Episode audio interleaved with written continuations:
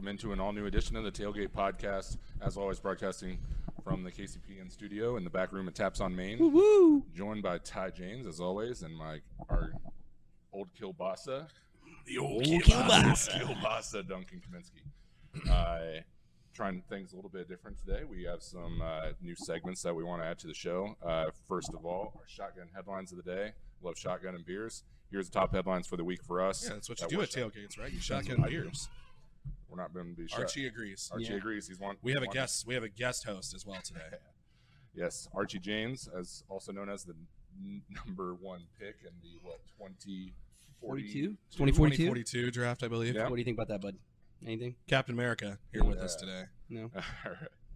We've Uh, talked about we've talked about him on the show. yes. Now he is making his live debut. Yes, Archie's official tailgate debut. Someday he will take over this show. Yeah. Yeah. Uh, hopefully sooner. I than bequeathed later. it. he might I just have the show bequeathed. I mean, if he just ends up being better than Ty one day, he might just replace Ty Whoa, altogether. whoa, whoa, whoa, That's whoa, like I said. That's probably Whoa. sooner rather than later. Oh, damn! Uh, whoa. Just but kidding, buddy. He doesn't even know words yet. the top big headline of uh, the week, uh, finally coming out of football, uh, is the Julio Jones trade that just happened the other day. Um, traded to Tennessee Titans for a second round pick and then a pick swap, I believe. Yeah, it was what a Like a s- second, and then A fourth for a sixth. Sixth. I believe yeah. that sounds correct. Yeah. Yeah. Uh, so he joins AJ Brown and uh, Derrick Henry, Ryan Tannehill in that offense. One of the most efficient offenses in the league the last couple of years. Just got a little bit more dangerous. If they if they ever do like an American Gladiators like trio teams like something like Oh, that, man. I like if the NFL if there was an NFL version like I think my money would be on the Titans. Yeah. between Jones, Brown, and, Oh, yeah. and, uh, Yeah. and, and Derrick Henry. And I mean, as far as athletic ability goes, I mean, Tannehill's no slouch either. He played wide receiver in Very college. true. Uh, Yeah. I mean, Very yeah, he's not like built and jacked like those other guys, but I mean, he's an athletic guy. Hell, and you Um, throw the coach in there, Mike Vrabel. I mean, Yeah. just if, if you wanted to do five, I mean, And Uh, uh, Julio, throw down. Julio's uh, taking number two, not not going for eleven. He's going to give uh, AJ. eight. I yeah, thought he would eight. be eight because Yeah. that was his college number at uh, Alabama. Uh, but yeah, number two, uh, he's AJ Brown actually offered him the number, and he said, "You know what? I that's your number. Uh, I want you want to like break bread with them, make sure that they're cool."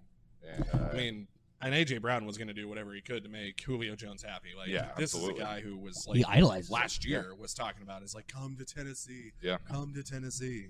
yeah, they uh, developed a relationship through uh, AJ Brown's admiration for Julio, Mhm. uh, modeled his game after him a little bit, and now those two big receivers are going to be on the outside. And uh, good luck putting guys in the box to stop their run game now, because you're going to have to have two high safeties all the time Mm-hmm. in, against that offense. Uh, yeah, he. I mean, I've seen some people upset that he, he said he wanted a strong arm quarterback. That's not Tannehill. Um, you know, I don't know how accurate some of these reports of like, oh, he said this because it wasn't exactly coming from Julio himself. It was mainly like sources out there saying that that's what they believe that he told people he wanted this strong armed quarterback. But I know Tennessee was one of the teams that he wanted to go to. Yeah, I mean, but also let's talk about quarterback efficiency. exactly. Like, Yeah, Tannehill is one of the most efficient quarterbacks in the league and leads the most efficient offense in the league, I think, last year. it is going to be interesting now that they've lost Arthur Smith, Mhm. their offensive coordinator, who of all places, of course, is going to Atlanta uh, as the new head coach down there. Uh, it will be interesting to see um, how they how the offense is able to adjust with yes this greater talent, but without the guy who's been really running that show, really making that offense as efficient as it is, and sure. definitely revitalized uh, Ryan Tannehill's career after the disaster that was him with Adam Gase. Or, well, really just the disaster that is Adam Gase touching anything. Yeah. Um, but no, it's uh, it's it's going to be very interesting. I'm, I'll be I'll be honest. I'm glad that the, the uh, Titans are not on the Chiefs schedule Mhm. this year, and that's a team I wouldn't be shocked to see the Chiefs play in the in the, uh, the postseason at some point. Yeah, you have to fact like you have to think with everything that's happened in that happening in that division that they have obviously have to be the favorites uh, with the uncertainty in Houston. I mean, we don't know what we're, what the So many- Colts yeah. are getting with Wentz, With Wentz, yeah. and then the Jaguars are the Jaguars. Like you just brand new coach, never coached in the pros, and he has a first year quarterback. I, I I mean, the, Col- when the we Colts took a couple big gambles between Sure. both Wentz, and then they've also gave a pretty decent sized contract, uh, even though it's just the one year, to Eric Fisher. Yeah. Uh, given that they, yes, they've come out and said that they like Fisher's progress, but again, we've talked about it at length on the show. You're talking about a guy who got who tore his Achilles in the AFC Championship in late January. Yeah. How is he? Is he serious? Are they seriously counting on him to be ready by the start of the season? So a lot of questions Yeah. in that division as a whole. But having said that, too, there's also question marks with Julio coming in.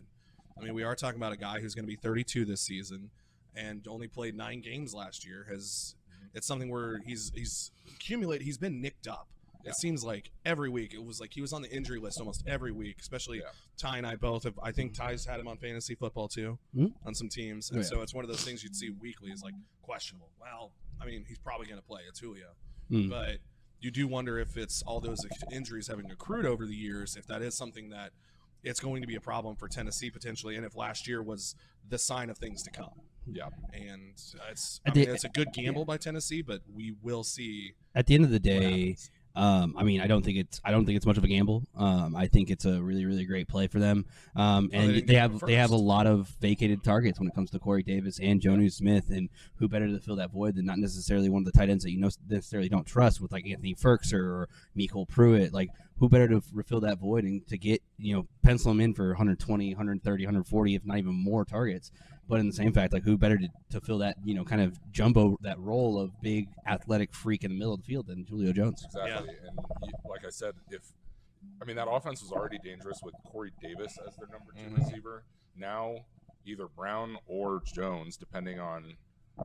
I mean, it's one A, one B there, in my opinion. You have the young, younger receiver who's got the potential to be one of the top five receivers in the league Yeah. very soon, and then you have a guy who has been a top five receiver for the better part of the last ten years. Uh, like I said, for them, I think it was a no-brainer just because of how dangerous it makes their running game and their passing game. Uh, you cannot double team either side because you have Derrick Henry as your running back. If, if you're if you're not playing two high safeties, then you're going to get run all over. Or No, you're and- gonna you're gonna get run all over regardless. Yeah. basically. Like, and it was definitely a very smart gamble on Yeah. Tennessee's part. But I, I just it's not just the injuries. I mean, you Yeah. just with receivers, you never know when that cliff is there. Yeah. Mm. I mean, you look at the Sure. likes of maybe it was a little bit premature and maybe he some other circumstance happened, but you look at a Dez Bryant. Yeah. You look at Demaryius Thomas. You Sure. look at even like AJ Green. I'm not going to say he's necessarily fallen off the cliff, but he's no longer the talent he was. He's fall. If you, I mean, the, that's a great example because if you look at AJ Green's career, him and uh, Julio followed like they were in the same recruiting Yeah. class, played in the same uh, conference in college, came in out in the same draft.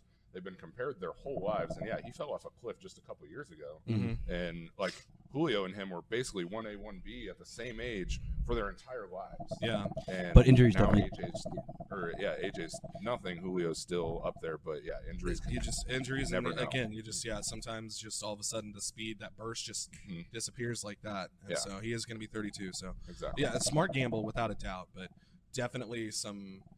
Uh, a lot of Chiefs fans who are uh, basically, I'll say it this way: a lot of Chiefs fans who are upset that we didn't get him for a guy who would have been the third option in the offense.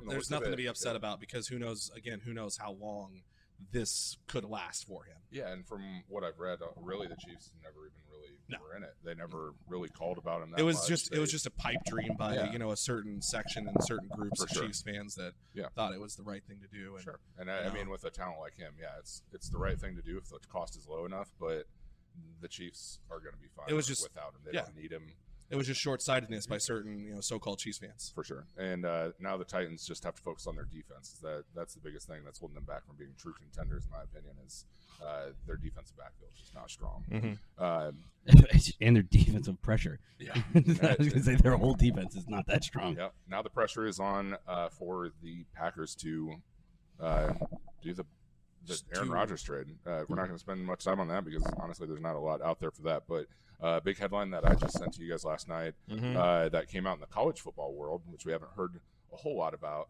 from in the past few months, is uh, there is a movement gaming gaining steam uh, for a 12 team playoff and in the next three weeks they have two meetings scheduled with university officials across the country uh, to basically uh, try to formulate whether the expanding the playoff is worth it and from what uh, yahoo sports was reporting basically uh, the people that they talked to which was from every conference they've never seen more support in expanding the playoff. And I think that a lot of that has to do with the COVID year that we just dealt with, Mhm. regaining money I mean, uh, many- for these universities. I mean, how many times did we sit there and preach it on Mhm. on episodes during this past fall of the tailgate where we'd be like, Yep. huh, what could have alleviated this problem? like, oh my gosh, I Yeah. can't. I don't know how many times we did Yeah. that. And I think a lot of it all is also just like the co- constant of the SEC now getting two teams in Mm. and multiple conferences getting left out. Mm-hmm. uh, and the 12 team playoff. Basically, the the one uh, official that was quoted, and they didn't name them, said that the reason that they're that 12 is gaining uh, more steam than eight is the it's to develop the road to least resistance to a good result.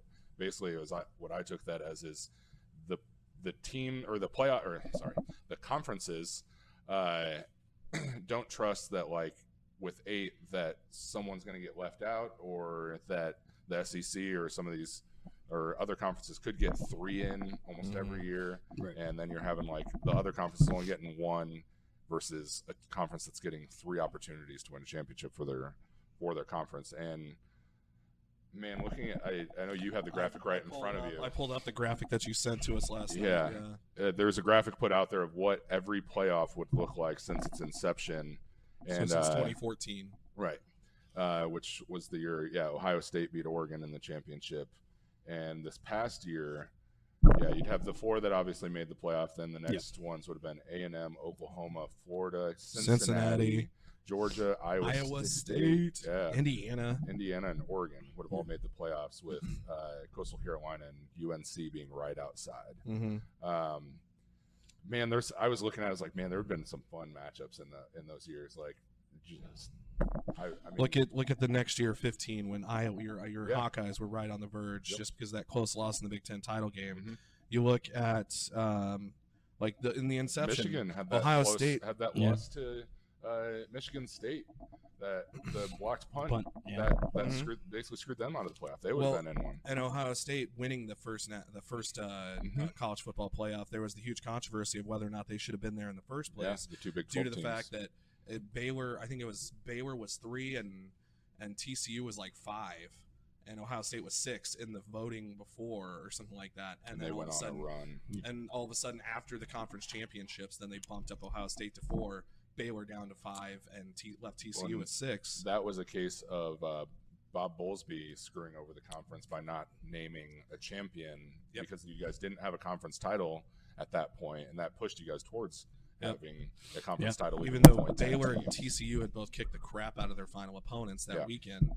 But yeah, it was not having the conference title, and so you wonder then Mhm. if a pissed off like like Baylor and TCU both had legitimate claims of why they should have been in the in the college football playoff that year. And you wonder now if it would have been K-State. an actual tournament. I know case I s- believe me, I saw that and I was like, that was our Jake Waters year. That was Jake Waters, Tyler Lockett. We had a really good team that year. Uh, and so that's yeah, it's so many what ifs that Mhm. it would be awesome to finally get to see these what ifs start Yeah. to play out. Absolutely. Uh, that's something that definitely I'm going to be monitoring over the because they said it's over the next three weeks that these meetings happen, and with the how much it's gaining gaining steam. The, yeah, the, the, how quickly it's moving is insane. I mean, I didn't even hear about it until I was I was randomly scrolling through Twitter last night, and people were talking about like, man, like, like looking at what the 12 team playoff would have been. Over, I was like, what are you talking about? So I looked up 12 team playoff. There's this article from Yahoo that I hadn't even seen, and yeah, it seems like it could become a real reality here that uh, Mhm. We could be dealing with a 12 team playoff, which would be so fun. I would imagine it's going to be like a couple year transition, just like the Yeah. BCS to, to Yeah. the playoff because of TV deals and all that. Well, and I, I've been a proponent of, of an 18 playoff for a long time. And Yeah. I've Same. largely said I was like, if you're like, if you're nine or outside, like if you're with the four te- with the current setup with the four teams, five Yeah. and six, even seven usually has a legitimate claim of like, Yeah. hey, like if a, if like one or two things go differently, we'd be there. Right. Mm. And whereas if it was eight teams, I'm like nine, ten really rarely have have would have the uh, the say of like we deserve to play for a national championship. Absolutely. But I love this with 12 because then you almost would get maybe kind of something that college, happens in college football, or I'm sorry, college basketball, where a team gets hot at the right time Yep. and just takes. We see it in the NFL playoffs. You're going to see Look at matchups the- the Giants. at Look- the end of the year with teams that are in the team uh, in, in the higher teens, obviously. Uh, that those, some of those matchups are going to mean more right Mhm. off the bat. So you're going to like. I think it creates a better game in general. as we've I think we've also talked about on a podcast. Mm. Uh, Kirk Herbstreit brought up that the current model is creating the biggest div- division in talent or uh, drop off in talent that we've ever seen Yeah. because the top recruits are like, well, if I'm not at one of these four or five schools, I'm not going to Clemson, I'm not going to Bama. Oklahoma, and I'd say LSU. LSU. Yeah. I mean, Florida's been up there. Georgia's Sure. been up there. but there's only like four that have consistently made almost every playoff, or th- I'd say three, I guess. Um, and it's causing, yeah, the top recruits. They're like, well, I don't have really have a chance to compete unless I want to go to one of these schools. Yeah. With 12 teams being in it, I do think it helps college football recruiting. Absolutely. Maybe some kids stay home that would have jumped to going to Alabama across country Mm. instead, just because, yeah, like this, We this have a good school team. is We have- yeah. consistently in the top 12. We're gonna have a chance. And I, I've hated this argument that people have said where it doesn't. It means the regular season doesn't matter as much because I'm like No. I'm on the flip side of that because if 12 teams have an opportunity to go Mhm. play for a national championship, that that's that's 12 that's 12 different opportunities. There's 12 slots. Yeah. That makes the regular season matter more, in Yep. fact, because that's Right. more teams are fighting for one of those opportunities. Absolutely. And so you're going to go down if you're, hey, if you're like 14, 15, again, like I said earlier, a couple gear breaks go wrong, and you're you're right outside. In this Yep. case, a couple breaks go right, you all of a sudden jump into 12. There you Mhm. go, man. Yep. Right. Like I said, we'll we'll monitor that and uh, give any updates when we see them. But yeah, I'm really excited about that. Um, with that, taking a break from our uh, headlines, Our uh, shotgun headlines. shotgun headlines, uh, to Boom. well, you know, today we're drinking uh, City Barrels Day Drinker. It's a collaboration with Taps on Main, uh, Mimosa IPA Well, it's not. It's not necessarily a collaboration. They brewed it for us. for you Um, specifically. They brewed it beforehand, and it went gangbusters, and it was only supposed to be temporarily. Um, it was only supposed to be temporary or whatever. But then basically, what ended up happening is we talked to the uh, one of the one of the owners and uh, good friend of the show, who you guys met, Grant. Um, One of our favorite podcasts ever. Definitely check out Yeah. the City Barrel podcast. Right. um, and we bought a majority of it from them because we thought it was so amazing and all that stuff. And then we just flat out asked them, we're like, hey, could, if we wanted this beer, they were basically, and um, you know, we asked them that, and we came to this deal and all that stuff. And so yeah, they, they're brewing it especially for us. So you get it at the tap room, you get it here, and that's it. That's awesome. Uh, yeah, definitely check out City Barrel down on 17th and Holmes. Uh, fantastic farm to table kitchen and just awesome dudes in general. uh, but getting back into headlines, another big thing that's near and dear to my heart happened this. I should say near and dear, uh, shocked my heart, I should say. Uh, the s- reshuffle of the Celtics front office. That was Uh, I woke up to a text from Ty saying Danny Ainge steps down, and I was like, "What?" Yeah, Uh, game changer. yeah, I um, was I mean, just as floored. and you know a lot of it was just not i guess reading into it i, I kind of forgot some things that have happened over the last couple of years uh, danny ainge actually had a heart attack about a year and a half ago uh, he was It's at one of the those things celtics that I think just kind of slipped through the cracks. Mhm. But yeah, it's, Yeah. Oh my god. Wasn't it? i, I, mean, remember it happening and yeah just not to not to like put the wasn't it just a minor heart attack? It wasn't a, it was a minor, minor, heart attack, but, but he heart attacks aren't minor in was about to general, say, but I a mean, minor luckily- heart attack. I mean, he even said, luckily, he was at the the Celtics facility. He had uh, fantastic doctors on hand that he didn't even have to be like initially transported to the hospital. But um, yeah, that he said that that was kind of a turning point for him, where he realized he needed to work less. He spent the better part of 40 years around professional sports in a player, coach, front office, uh, television role, and uh, after a while, I mean, that stress of the jobs that he's had, it's going to take a toll on you. And I think with everything that happened with COVID, from what I've read, I I think he was ready to just spend some time with some fa- with his family Yeah. to realize like, you know, he can he can still be involved but not be there. Because uh, his son Austin is still going to work for the organization, and he basically said he's like, I'm going to be around, but I'm not, just not going to be running things. Uh, so the real shocker was of that. Like I, I wouldn't say that the Danny Ainge retirement was the biggest shocker. The biggest shocker was Brad Stevens, the head coach of the Celtics, only 44 years old, stepped down as coach and is taking over as president of the organization. And Moving on Uh, up, moving on up, moving on up. uh, the Celtics kind of have this uh, history of making coaches their presidents. Red Auerbach, Rick Pitino, um, Danny Ainge, now Brad Stevens, all at a young age, well before they should have probably stepped away from coaching, stepped away to run one of the most historic franchises. And yeah, it, just, it caught me by surprise because Brad's considered one of the top three, probably basketball minds in the NBA. And uh, in hearing his interviews, he another case of like the last year of COVID just wore him down. Yeah. He he doesn't want to be on the road as much. Uh, I mean, his his family, his kids are getting up to high school age, so I think he wants to be more present for some of their stuff. Uh, and he's just a guy who he doesn't necessarily have to coach basketball to have an impact on young men that are playing basketball. And the biggest thing that he's loved to do is develop them, Talent. de- develop talent. Yeah, I mean, you look at Gordon Hayward when he was at uh, Butler. He- I'd even stretch and not even say the just talent just for basketball, just on and off the court. Like he does a great job off the court too. absolutely. Attitudes and I mean- meshing and stars. And, Yeah. yeah. Yeah, I mean, like, yeah, he's had issues with certain players over the years that, like, they, yeah, they didn't mesh. But like, if you look at getting guys to play to their potential, or even past their potential in some cases, I don't know of very many coaches, probably just Popovich, that has done a better job of that. Mhm. And like he, he's gone to conference finals with teams where he's missing his top two players. He's gone with uh, conference final when his best player is a five foot eight point guard.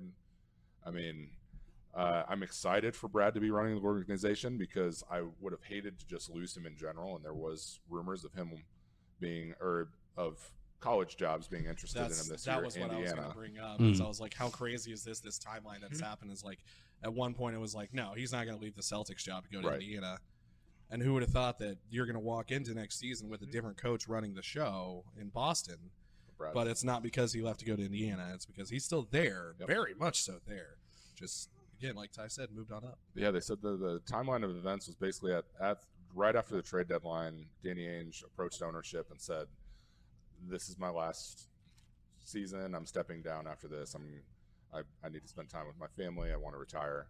And uh, their first target was actually to go out and get uh, Oklahoma City Sam Presti, Mm. who You I stay mean- away from him. He's got all the draft love- picks to play with. Well, Presti's a, is a Boston guy too. He's he's from the Northeast. He, I mean, that would be probably his dream job, and they didn't even actually pursue it. Like they never even made the call because I think he'll be okay in Oklahoma short- City. Yeah, no, he's done a fantastic job. Hmm. I mean, he drafted three. Yeah, he loves his draft picks, but I mean, even his early career, he already drafted three Hall of Fame MVP winning players in three consecutive drafts, and now he gets to try to do that again. Like he has a, a war chest, a Danny Ainge esque war chest of draft picks. No offense, Danny Ainge. This is a bigger war chest than I Danny go back and look at how many he had. He True, wheeled and true, dealed but- some. He had quite a few But picks you at one also, time. we've also talked about it's like what, like forty something Yeah. first round picks over Uh, the next six years. Thirty-four over the next six drafts. Yeah. That's Yeah. insane. Yeah, I mean, and he has to trade some of those. You Well, can't. yeah. You can't make 34 picks in six drafts. It's just not reasonable. Um, but Yeah, speaking of the the people that are on the contrary of, of Danny Ainge being a good GM, shut up. Just yeah, shut up. There, there was this movement of like, oh, it's well, long overdue. What? Long overdue. In 2017, Danny Ainge had his second of two of, uh, he had two of the biggest highway robberies in NBA Yes. history under his belt as GM, and one was just three years ago. Trading the number one pick for the number three Yeah. pick, taking Jayson Tatum instead of Markelle Fultz, and then like that alone is an insane trade. But then you go back to what was that would have been what 2013 when he traded three guys over the age of 35 for basically the Celtics' future, and basically spearheaded, jumped into a rebuild and right out of it because of it, because he had another team that he didn't have to focus on rebuilding themselves. They didn't have to tank because another team was doing it for them. I mean, you look at it as no brainer.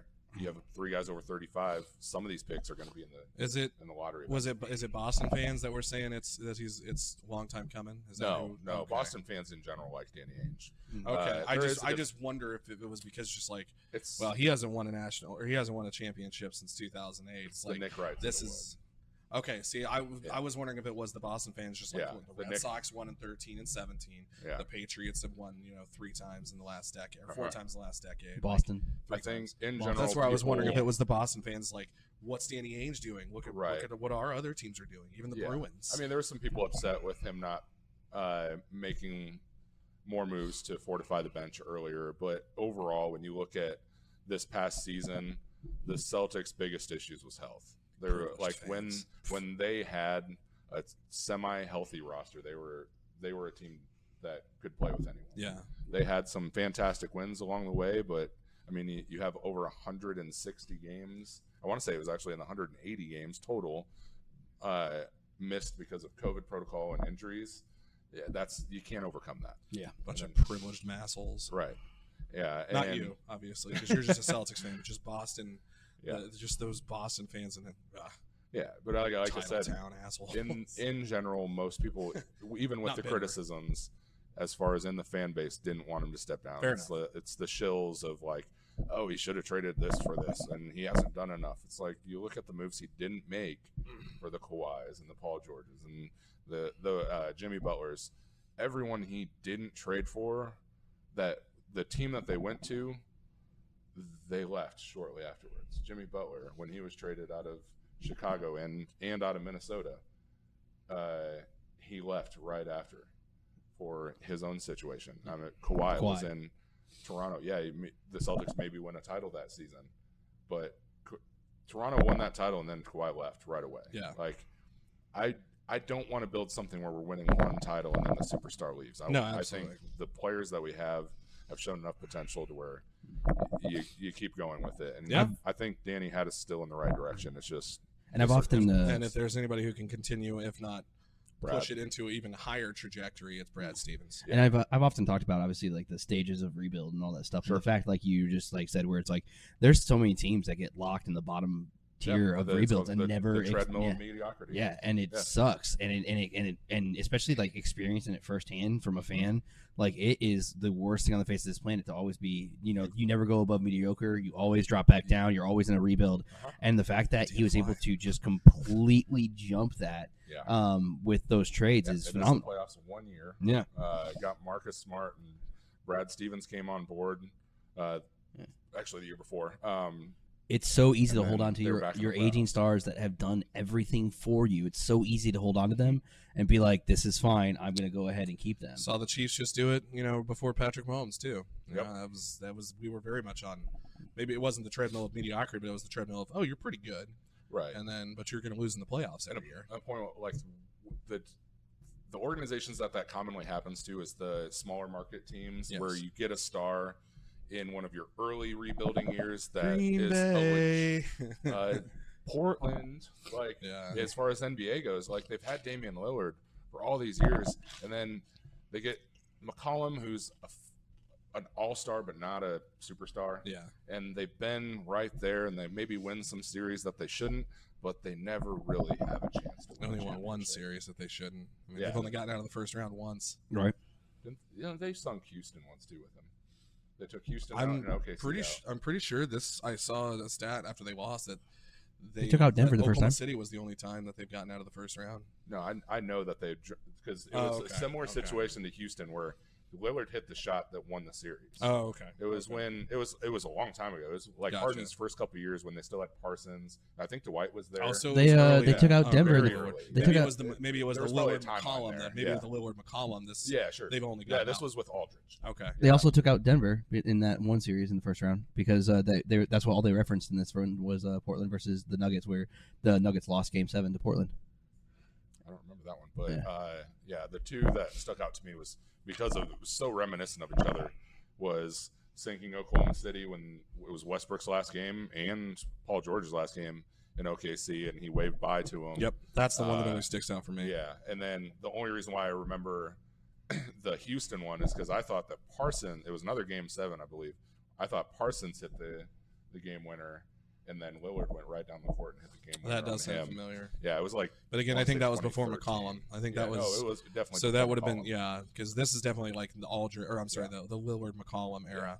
This Which I was mean, the- that's almost another head shotgun headline in itself. Is Yeah. Lillard kind of hinting that maybe it's he's done in Portland, well, it, it- the or at big, least that something needs to change. it's. I think he's definitely going to be done na- because he said the one guy that he wanted to coach in uh, Portland take over for Terry Stotts, who parted ways, uh, was Jason Kidd, and Jason Kidd came out publicly and said that he is not interested in the Portland I, job. I, I thought he Uh, also was not like full support, but it was like, eh, McMillan wouldn't be that bad. I would. I, I don't think Mc, McMillan's going to leave Atlanta. I think they're going to hire him as the Oh, coach. okay. With them winning a playoff series, and I mean the one game, they won game one against uh, the Sixers. And they took him down to the wire last year, too. yeah, Yeah, like that. I think that they'd be stupid not to keep uh, But is Atlanta. But Which- that brings me to the Boston, like the Boston can- candidates. Yeah. Kidd is very much in the running for the Boston job, which I hate. I'm not. I, I'm not a huge fan of Jason Kidd. I'll publicly say that he's been a disaster everywhere he's been as a head coach. Uh, he couldn't, didn't know how to use Giannis Antetokounmpo is one, obviously one of the most talented guys in the league right now. Um, my dream candidate, uh, how, who I've lowered, or I should say, narrowed it down to. Uh, I brought it up to you last night. I'm I'm really big on Kara Lawson Yeah. now. I she's working under Brad Stevens, yeah, for only a year, but her impression on the organization, everybody was impressed with the job that she did, even in one, for one year in Boston. She's a great Really? basketball mind. She has familiarity with Stevens' system. There's going to be chemistry there, uh, and that other than her, ironically, it's Becky Hammonds as well. Like I'd be Yeah. ecstatic Do you for. think? Do you, Longtime think- do we Spurs think this is the barrier that's going to be broken? I think the barrier gets broken this offseason. I do. Wow. Uh, I mean, it's that's a that's a been big big close. headline, man. Yeah, I think like Becky Hammonds has interviewed for jobs the last couple years, uh, and I I'd be shocked if if not this season or it'd be next season for her, but I wouldn't be shocked at all if, if Boston made the call for Kara Lawson. Uh, that's yeah, that because I'm you know now that I'm out on Chauncey, I'm out on Yeah. Kidd. There's other guys that I'm okay with. Just out on Chauncey. Jeez. Oh, I'm all the way out on Yeah. Chauncey. We'll get uh, that's something we should discuss. That's another but, day. Yeah, that's Yeah. another day. Um, but yeah, um, it's gonna be interesting. The coaching shuffle is gonna be interesting this Mhm. summer because yeah, the who Portland hires is huge, and who Boston hires is huge. Like there's the Lillard situation in Portland. Like Yeah. if they don't make the right hire there, if he doesn't click with the coach right away, he's gonna want out of there Yep. real quick. Um, but brings us to our final NBA he- headline. Uh, Our Nikola final Jokic. shotgun headline. Final. yeah. Uh, uh, Nikola Jokic. Jokic, Jokic. the Joker, Yeah. uh, won his historic MVP last night. Uh, The Mhm. lowest pick in NBA history to win an MVP, taken 41st overall. I don't know if you guys saw my post last night. Uh, probably the only guy who has won an MVP while his selection came up on screen. There was a Taco Bell commercial. Quesaritos. Yeah, Quesarito commercial going on while he was picked. Uh, but the season that he's had, I mean, he's had a steady rise since taking over as the starting center and shipping out uh, Nurkic. Saw the talent the last few years, and he put together a fantastic season. And if not for an injury to his uh, for, or his Jamal Murray. Jamal Murray, the other soon to be, if not already, superstar on that team, they would probably be the number one seed in the West and probably the favorites to win the title right now. They had a 47 and 25 season, finished as the third seed. They were the first seed, I believe, when uh, Murray went down. If not, they, They were, were. two. They were I'm first. almost positive they were first. Yeah. Um, Let the record show that little man just went down. Archie's out. um, but uh, Jokic finished the season with 26.4 points, 11 rebounds, 8 assists, shooting 56% from the field. And Got he out of season. such, but just watching him play, man, like he's such a different big man than what we used to. Uh, runs the floor, like, like plays the point as a as a center, legitimately. Like one of the best ball handling and passing centers I've ever seen. Which I love saying some of the I love some of the highlights you watch of him is like how quickly the ball moves. Mm. It's it's Yeah. just absurd. It's like it barely touches his head. It's it's how quickly the ball moves and how like and not saying like but also how slow he moves. Yeah. Like you know like he has the the pace of play controlled so much, Right. but like his own physical body w- it's just kind of like lumbers. You know like it's just one of those but but but but gone. Like if you don't if you don't love watching Nikola Jokic play, you don't love basketball because I mean it- a game that I would like the most impressive thing about him in my opinion is his passing. Like he's a fantastic offense player overall, but if you wa- go back and watch the Michael Porter Jr. game from the last round, Mm. a lot of the reason why Porter Jr. was getting off such the like hitting such a lot of these shots was the incredible passing.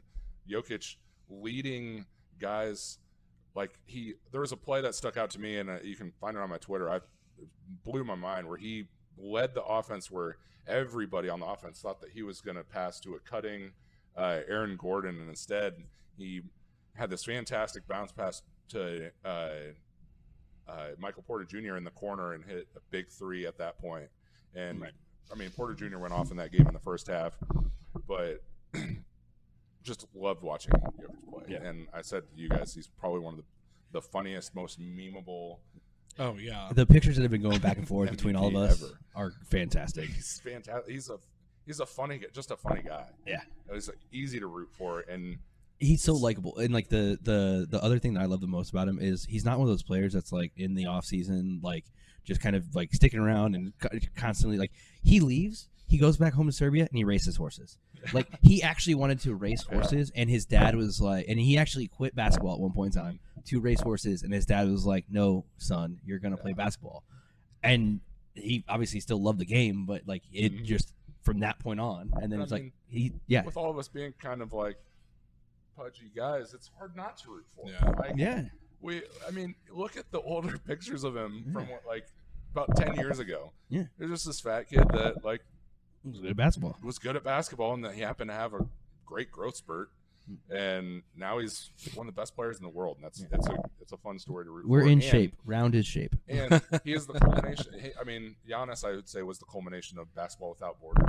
But Giannis is right, or Giannis, uh, Nikola Jokic is definitely right there with it. Mhm. Uh, and that's something the NBA got right from the start. Basketball without borders program has been huge. I mean, we just had two years ago where every single award was won by a foreign player coach. Wow. That's like there's a lot of talent out there, and I mean, baseball's always been about bringing in foreign talent, but Right. basketball being at the forefront of or get really getting with that, like finding all these European and Mhm. like players everywhere, uh, has been great to see because there's great basketball being played all over the world, Right. and now getting all these great talented players here is, is fantastic. It's great for the sport. Um, but with that, I think it's yeah, tie. Another Um, new segment for us. Uh, One we've talked on about grill? doing for a while. Yeah. yeah, uh, something that's really just either bugging us or we're really passionate about. Ty, Ty's got it this week. I got a little bit of a rant. Yeah, Got a little bit of a it on rant. So grill. this is our throwing on the grill. Yeah. Yeah. Ty, what do you? I got a throwing on the little bit of a rant. Um, so uh, watching hockey, love hockey, playoff hockey, always recommend it. Um, watching the Winnipeg Jets versus the Montreal Canadiens. Um, literally, it was the game. I think it was the last time that we recorded episode. It was that Mhm. night that it happened. Yeah. I was so I, I was so irate in text messages that I that I sent it to Duncan and, and uh, Aaron, um, and the hit was brutal. Um, and it was literally at the end of game one. And and- by at the end of game empty one, netter.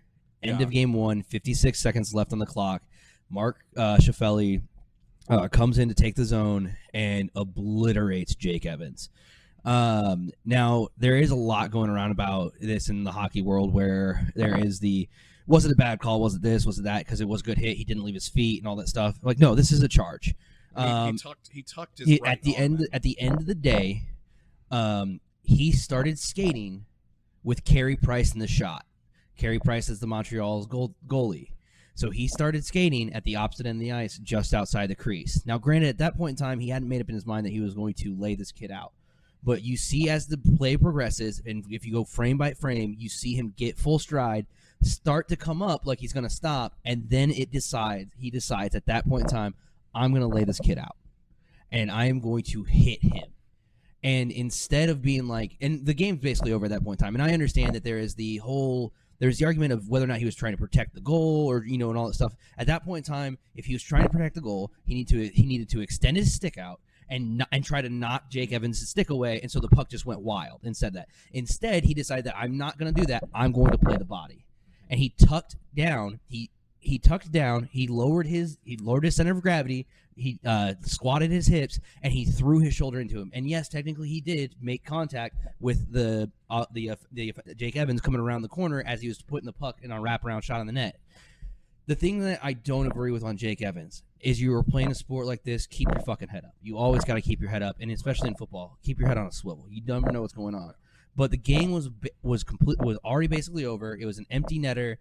If he was trying to stop the goal, he should have played the puck. He played the body. it's just dangerous. Yeah, and he and he exploded through the player. And at the end of the time, you can see the decision in his head. Yeah, did he think he was going to hurt him? No, because Mark uh, Scheifele hasn't had a uh, charging minor in like six thousand minutes or something like that. It's been insane amount, and this is literally one of his first very brutal penalties. But in the same fact, he lowered his shoulder. He drove through. He was trying to send a message, and he sent a message, and he uh, targeted a player. In in it was a predatory hit that ended up in the kid getting uh, escorted off the ice on a stretcher, and he's recovering from concussion symptoms. This is his fourth or fifth contu- concussion. It's his second one in this year. The kid's career is not necessarily done by any means at this point in time, but there is still that asterisk next to it of he could have an early career because of this. Um, I hate hits like these, and I hate that there's. Uh, it's kind of it's not split because there's a lot of enforcers in hockey. You know, a Sean Avery just fuck off. Um, said that it's a clean hit. Um, all that stuff. It's not. Um, you shouldn't be targeting a player like this. And yes, there is that hitting thing. And yes, I get that it's playoff hockey and you need something to play for.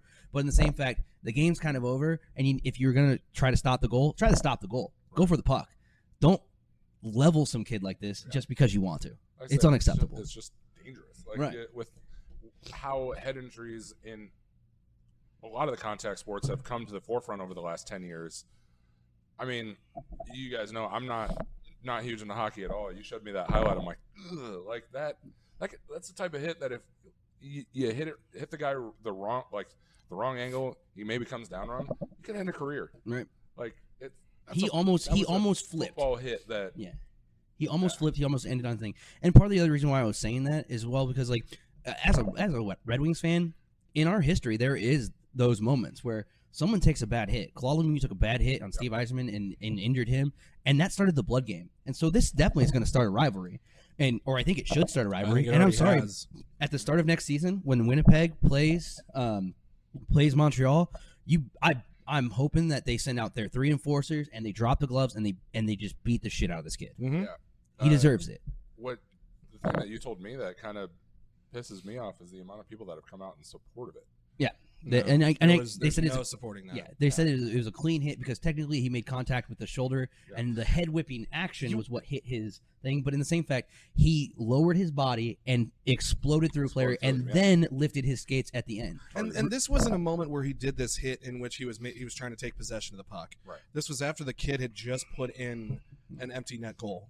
Like, and I understand maybe that was something where it's just kind of the oh well screw you you didn't need to score that goal because it was he'd wrapped around the back of the net and put it in and maybe it was you know sour grapes at that point. Well, it absolutely was sour grapes. It 100 But this was nothing. This there's no way that anybody can defend that as saying that wasn't a dirty hit because of the context of the play.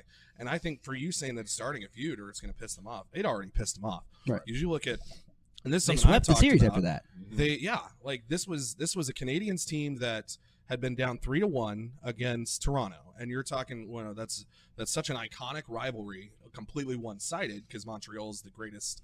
Well, they're the greatest franchise in North American sports history.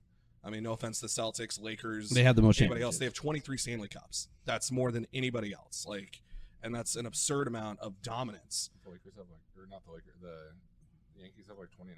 Oh shit, the Yankees. Well, they have 27. Fuck the Yankees. yeah. Anywho, um, they're the they're the dominant one in hockey. I mean, granted, it's not well, that's recent. it's not yeah, recent. No, no, no. Right that's there. Stanley Yeah. Cups because that, that's they've won more. They've won more titles Oh, okay. as well. So, but anyway, it, it is the. I think it is the Yankees and then the Canadiens. But still, that's regardless. Uh, in hockey, at least they are. Uh, and so I told them I was like they came back, or I told Ty I was like they came back from a three to one deficit, and it was in large part because of the phenomenal play by Carey Price, who is Mm. the best. He's slipped a little bit in the last few years as he's turned 30, but this was a guy, first round pick goalie. Like, he's one of the best goalies of all time, and he's been the best, at times, the best goalie in the game, and he's shown it. And in game seven against Toronto, 31 shots on goal. He only allowed the one goal, and they won. Like, he's a phenomenal game seven goalie. But Mm. then you look at that, and I said, maybe this was them. Toronto awoken, awoke up a sleeping giant, Yeah. Mm. and then Winnipeg pissed him off with that hit, and they went through and swept Winnipeg. And it's not like Winnipeg was just some shit team. Winnipeg had just gone by and swept Edmonton, Yeah. who we've talked about going into the playoffs was a favorite because of the likes of Connor McDavid and Leon Draisaitl. Yeah. and they absolutely just took it to Winnipeg and handled business. And now they're waiting for whoever wins the uh, the Tampa Carolina series, and it was just. I think it was they, Toronto woke up the sleeping giant, and now Winnipeg has pissed him off, and that's something whoever Toronto or Carolina, whoever plays them in the Eastern Conference Finals, got to watch out because, man, that's something a dirty hit can absolutely galvanize a team. Right. Yeah. Uh, I just I. I, my blood boils when it comes to that because Yeah. I'm I'm all for enforcer hockey. Mhm. Um, I mean, I'm wearing a Nicholas Lidstrom jersey, which is not by any means an enforcer. He's And just a really savvy defender. And we've But seen you wear the we've that- seen you wear the yeah. Doug Glatt jersey, Goon Yeah, from the movie Goon, literally. And if if you're gonna make that play, and you're and especially because obviously he's gonna come out and in that ending sports conference or in the press conference, he's gonna say, "I was just trying to make a play. I was trying to defend the goal." No, you weren't. If you were trying to defend the goal, you would have gone for the puck. You played the fucking body. Tell him what you did. You played the body. Right. And Four games, I don't think it, is enough. That it doesn't matter. It's at the end of a game that like Mhm. it was. It didn't. It wouldn't have changed the outcome. Yeah, and the playoff hockey argument for me is it's not irrelevant because I get I Yeah. get that playoff hockey sometimes is a little more chippy, but it also should be because at the end of the day, it could have been a career-ending hit, and it could have been a lot worse than what it was. Honestly, he Yeah. could have gone to the hospital. He could. He like the fact that he was fine. He just has a concussion, just a concussion. That's great. That's Yeah. that's the Fantastic. That's the great movie. part of that story is the fact that he didn't have anything negative, like going to the hospital, career ending, or even just injured going into the off season Mhm. or wherever his he's at there. Like that's a positive of that, but like that still doesn't justify No, the ends. Don't ju- we've- justify the means. and we've seen two players get stretchered off the off the ice in this postseason, and that's something you don't you don't see a whole lot of anymore, and it's just disturbing because again, it's uh the, just it's unnecessary hits in particular. This one there was Yeah. again there was no need Yeah. to do that. It was just that that's not even sour grapes isn't even a fair enough term to that. That was just that was just absolutely being completely cowardly. Yeah. Uh, Ty, you give a rundown of where we're at in the series that are going on right now. Um. Yeah. So uh, I mean, um. So uh. Yeah. Um. So um. Vegas and Avs is taking a fun little turn. Uh. Avs went up two nothing yesterday. Um. Like I said, this has been the series that I say everyone should watch, and it did not disappoint yesterday. Avs went up two two nothing, and then uh, three straight goals by Vegas to to basically take to game six, and Vegas now leads three to 2 Um, and this is after this very very first game was um very first game was an eight to one blowout from the Avs. Like this is some good playoff hockey that you have going into um the ne- the next round. So we'll see how that one goes. Um, obviously Canadiens swept. Um, the uh Lightning. Uh, man, I can't remember. I think the Lightning. I can't remember the Lightning one yesterday. I want to say. Last night, I want to say they did. I was, Lightning. I think Lightning it's three did. to three now.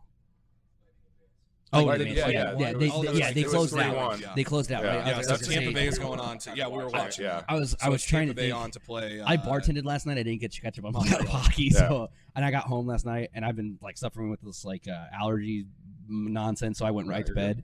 But uh, yeah, from there, I mean, we got Boston and Islanders. Uh, Islanders are up three two, so we'll see how that all goes. Mm-hmm. Um, rooting for the Islanders, baby. Um, I just think they started playing good hockey. Um, I might, I was probably about a year off because I looked, I told them, I said that I looked for them to upset last year, but it looks like they decided to let's go ahead and Oh, kick it that's up, right. kick it this year. Um, but yeah, Boudreaux, you know, kill it, man. Yeah, uh, yeah, go back and give an update on.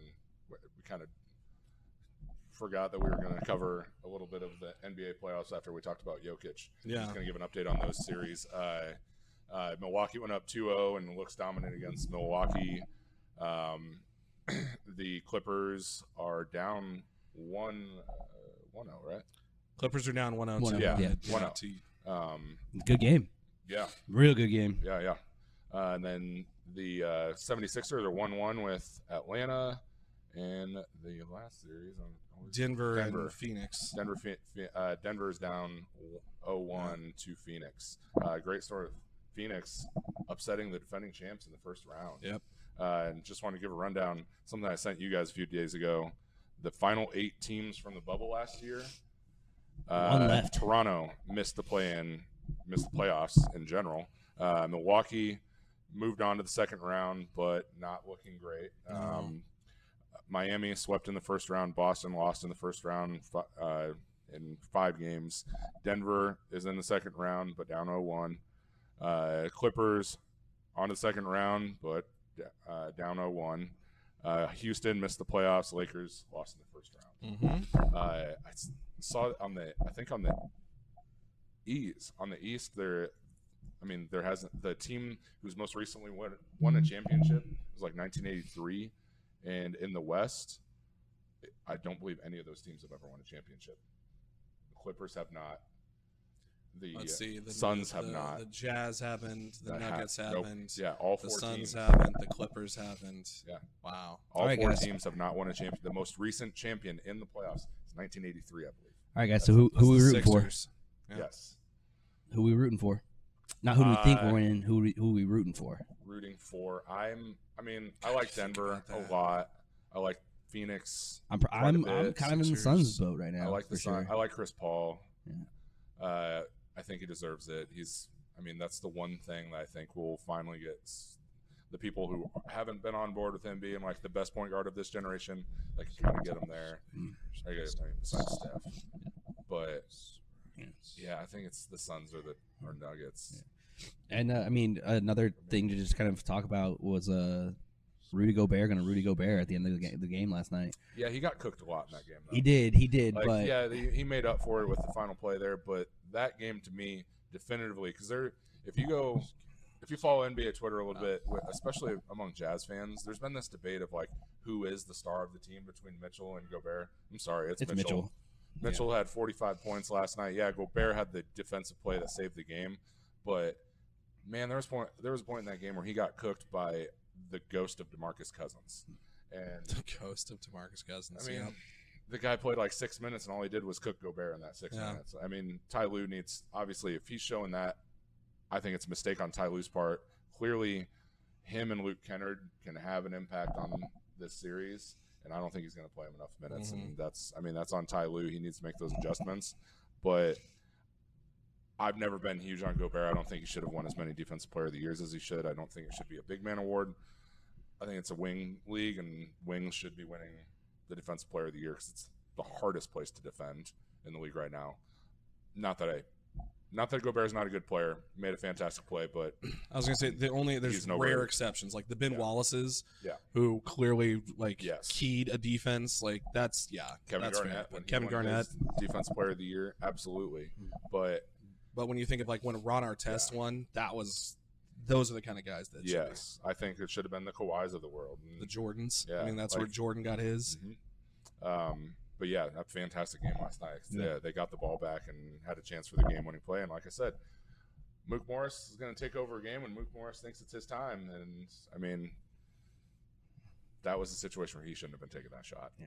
That's not the guy I want taking the shot right there. It's the Morris twins, so I'm not. I'm just not gonna say anything.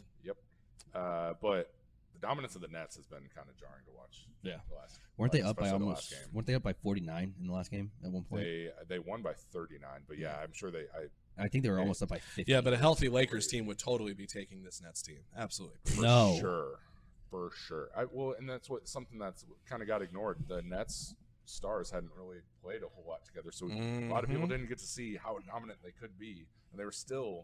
Finished as the number two seed. Yeah, two seed in the East. Yep. Like Harden hardly played down the stretch of the regular season. Yeah, he's not playing right now, but like And they That put team- But but I mean, but Bucks. still, no. But it was the Lakers, man. You forget LeBron was the MVP through Yeah. March. Like, I mean, that's the Lakers would have like. find me a someone other than Nick Wright that was saying that, and probably a couple other blowhards that was saying that LeBron was a legitimate top two MVP candidate, and you're insane. Joe West. He didn't even finish. He didn't finish in the top four even No. at the end of this, this season. I think it went Jokic, Curry, Paul, and Embiid as far as top four vote getters. So, yeah, but definitely a legitimate MVP candidate. Definitely. Um, yeah. Uh, as far as the rest of the way, I think I'm think I'm going Suns. I- I, love that Suns team. Speaking of, and that's Or where Atlanta. t- Atlanta's speaking fun of like too. the, the, I they weren't on the treadmill of mediocrity, but this is something that can show certain players can pull a team off the treadmill of mediocrity. And Phoenix have been down, but Chris Paul, just how much he's he goes. elevated that Suns team. It's I, insane. I said that to someone the other day because he there's been rumors he's going to opt out and seek a three year deal, and whether it's with Phoenix or not, I, th- I think he just wants the best deal available. Uh, I told one of my friends who's also a Celtics fan, I was like, if we're in the market of trying to trade Kemba, we're going to need a we need a star point guard and everywhere he goes. he improves young teams. and he plays a style that that ages well. Mhm. Like, because Yep. it's not like he's going out there the speed guy that he used to be. Like, He was a legitimate Plays very MVP candidate, methodical. scoring 18 points a game. Like Mhm. your, his impact was undeniable on that Mm. team. And he's yeah. I mean, it's funny when I saw something who's who's the greater point guard or who has a better impact or something like that, Chris Paul or Russell Westbrook. It's like it's night and day. Like again, it's like what Westbrook has done is impressive, but it's very much a mm-hmm. single-handedly just solo stat where that doesn't have an impact on the team because we've seen how many wins and losses he's gotten playing that style. Yeah, and I brought it up a couple weeks ago. If based on perception by the average fan, who, who do you think is a better point guard between Chris Paul and Damian Lillard? Most would probably say, "Oh, Damian Lillard," because of the big shots that he hits and everything like that. And every single year that they've been in the league together, Chris Paul's team has finished with Yep. a better record than than Damian Lillard's, and Chris Paul has been on five different teams now. Yeah, Dame time ends before uh, Chris Paul time ends. So definitely. Uh, and Before you can let Russ before- cook. You can let Russ cook, CP3? and you can let Russ cook, but the team's not going to cook. So CP third round. Yeah. uh, yeah. Um, do yeah, we that's- I Dollar. We kind of covered it, all the. So uh, do we want to mention Kawhi um, just putting up a ridiculous game too. That ha- that has to be said. one of the one of the clutch players of the last. he just continues to add on to playoffs. this legacy of being one of the becoming one of the greatest playoff. oh basketball yeah players in the Doncic history of the game. 46 And what was it? He was like the fourth guy to in NBA history to have 40 plus point was 45 plus points while shooting 70 percent from the field in the uh, field a- in a an game seven or an Yeah, elimination game. Yeah. Yeah. Uh I- wasn't there also like a thing like 600 points or something like that Just a what? wasn't there also like a caveat to that there was like he was one stat that he was with Shaq on there where it was like 600 points in one series or something like that or I, I Six hundred points in a series. Yeah, to score like hundred points a game. no I was it, I can't remember it was 600 Probably points 600 in points in a single playoff, or something maybe? I, I don't I don't I can't remember what it was I, I don't know. Yeah. I don't know that stat offhand. Um, Yeah. But yeah, it was like it was definitely forty points and and seventy percent from the field, and every other It was player like Wilt. it I think it was like Wilt Chamberlain. Yep. Was it was maybe Jordan I think Jordan was on there. Yeah. and I think Jamal. No, it was it wasn't Jordan. I'm sorry, it was actually I think it was LeBron. That's probably true. Uh, and Yeah, then I don't uh, remember. and then J- uh, Jamal Murray last year. Uh, but yeah, And um, Kawhi, Jamal Murray, very young in his career, but Kawhi is definitely that's just further emboldening what is a Hall of Fame And- career. And I mean, these last two playoffs, in my opinion, has shown how good of hands the league's going to be in. So, like being in company of like, yeah, Jamal Murray on a stat like that, that's not that doesn't take away from the stat because I think Jamal Murray is going to be one of the premier guards in this league for the next ten years. Um, and I think with LeBron losing the first round, we are definitely seeing that changing of the guard of this league. Mm. Uh, we're going to see these superstar young under 25 guys take over the next few years. I don't think it's guaranteed that we see LeBron in another championship. I don't think it is. There's a lot of talent out there, and his number two right now can't seem to stay healthy. Yeah. a lot of that is on Da- or uh, Anthony Davis not being being healthy down the stretch. I, I still don't think they're a finals team, even with I mean, I talked about it on Top Ten last week. You saw the body language of LeBron. Yeah. he gave up down. He gave up early in that game, and then it was even more so when they'd come back within ten points. Yeah. and instead he spent more time pissing and moaning at the referee for, a, and he should have been called a foul. Sure. but instead of getting back on defense, get back. that's On, yeah, that's not what championship players do. No, exactly. Um, it's just kind of refreshing not to have to deal with the LeBron narratives anymore in this playoff in these playoffs, and I'm really, really looking forward to how the rest of it goes because we are going to see a genuine new champion. It's fresh blood. about 40 years. It's fresh blood. Like, Well, not the first time. I mean, you had the No, Raptors no, I mean, years no, ago. no, I, I'm, I'm sorry. I, a brand new champion that hasn't won in at least 40 years. Oh, I yeah, yeah, yeah. The first time in 40 years. Yeah, the Raptors just won two years ago. But yeah, we'll monitor. We'll give you updates on that. Uh, hopefully, some more fun series to go. Uh, and, honestly, hopefully, Milwaukee turns around and gives gives the Nets a series. But we'll see on that. Final new segment that we are and going to end every show with. We're really leaning into the fact that we are the tailgate podcast. You know, we kick off with our with our shotgun headlines. We've got the throw it on the grill segment when you're pissed off and you want to grill something. And well, Ty's already finished his beer, so he can't. This is yeah, we're finishing up. It's a toast, and this is something where we're going to pick out you know an athlete or somebody else. Or I was like, is he really? Oh, is, he's getting some Jameson. He is going off camera and getting pouring himself some Jameson. God bless this man. Uh, but we're calling it Don't worry. we're calling it a toast to, and this is something where we pick we pick like a special athlete who's doing something. And I got the honor of picking this one, and we're doing a toast to Jacob deGrom because what deGrom is doing, the New York Mets ace, is beyond historic. It is insane what he is doing right now. So he is nine starts into his season, and he has the lowest ERA at 0.62, 0.62, the lowest ERA through nine starts in Major League Baseball history. History. The lowest ERA in a season. You have two. You have two sub two. I'm sorry, two sub one ERAs in the history of the game, and they both happened over 100 years ago. Wow. Uh, in the live ball era, pretty much considered the 60s on. The lowest ERA in a single season is Bob Gibson in 1968 when he had a 1.12 ERA. If you want to get more modern, uh, you had Greg Maddux in back-to-back seasons in 94 and 95 had 156 and 163. And you've even had Jacob deGrom three years ago in 2018 had a 1.7 ERA. But what he is doing right now, and that's 0.62 ERA, is absolutely absurd. He has given up four earned runs so far this season. Four earned runs. He's driven in four runs at the plate for the Mets. He's a wash at how many earned runs he's given up and how many runs he's driven in. Yeah. Like it's absolutely absurd. And yes, it's only nine starts in. And but again, given that it's the lowest ERA through nine starts ever, it's very possible that he continues on this track. Again, he already has a sub two ERA season on his career. And it's not like he's doing this just nothing. I mean, we're seeing a historic amount of strikeouts. I've talked about that before. And currently, there's that spider tack issue that's ta- uh, that's going through all the pitchers right now. That Oh, Gerrit Cole and all the like minor leaguers, he's doing this, and guess who's not named in that in that controversy? deGrom. I mean, his teammates are defending him, but that's because they're basically they're like people are just pointing fingers at any pitcher having success right now. Right. But yeah, there's outside of that, there's nothing with deGrom in that. deGrom is just he's already won two Cy Youngs. He's been a historically great pitcher. You're talking he had the one seven ERA in Oh, 2018. I that might have come with out wrong. 269 strikeouts. He had a, a 2.43 ERA in 2019 with 255 strikeouts. Both those seasons, only 46 and 44 walks. He only has eight walks this year Ugh. as well through nine starts and 93 strikeouts.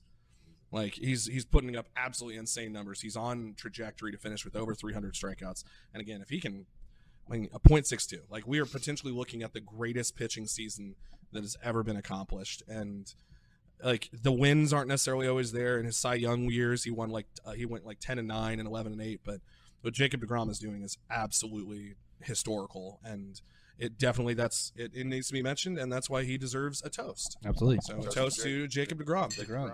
My water, but Right.